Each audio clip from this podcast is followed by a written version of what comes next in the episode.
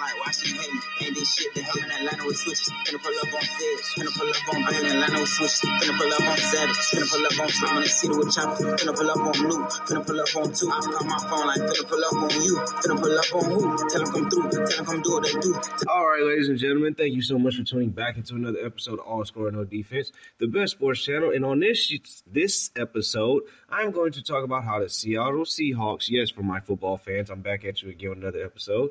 For my football fans, the Seattle Seahawks and quarterback Geno Smith have agreed to a new three-year contract worth 105 million dollars. Now, let me be the first one to say this. I did not think the Seattle Seahawks were going to bring Geno Smith back. I just didn't. I felt like in that division, the Seattle Seahawks were going to acquire a quarterback in the draft, and then they were going to build through the draft. But let's give Geno Smith tons of credit. He had a very, very, very good season last year. He made the Pro Bowl. And it just seems like in times or in life, all you need is the right situation. You just need a team to believe in you. And that is what Geno Smith needed because let's be honest, the dude's career in the NFL hasn't been the best.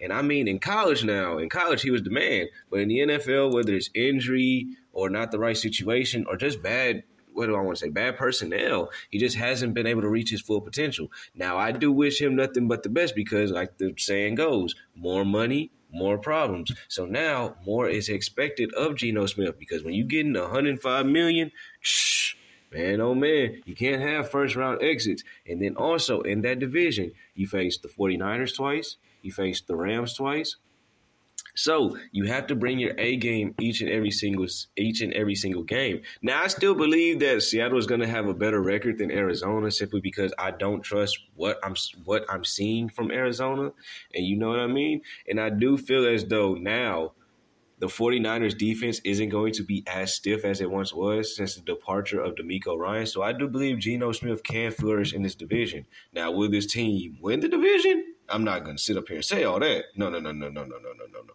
But I do, I do want to say that I am shocked because I did not think Seattle was going to do this, and I'm being honest.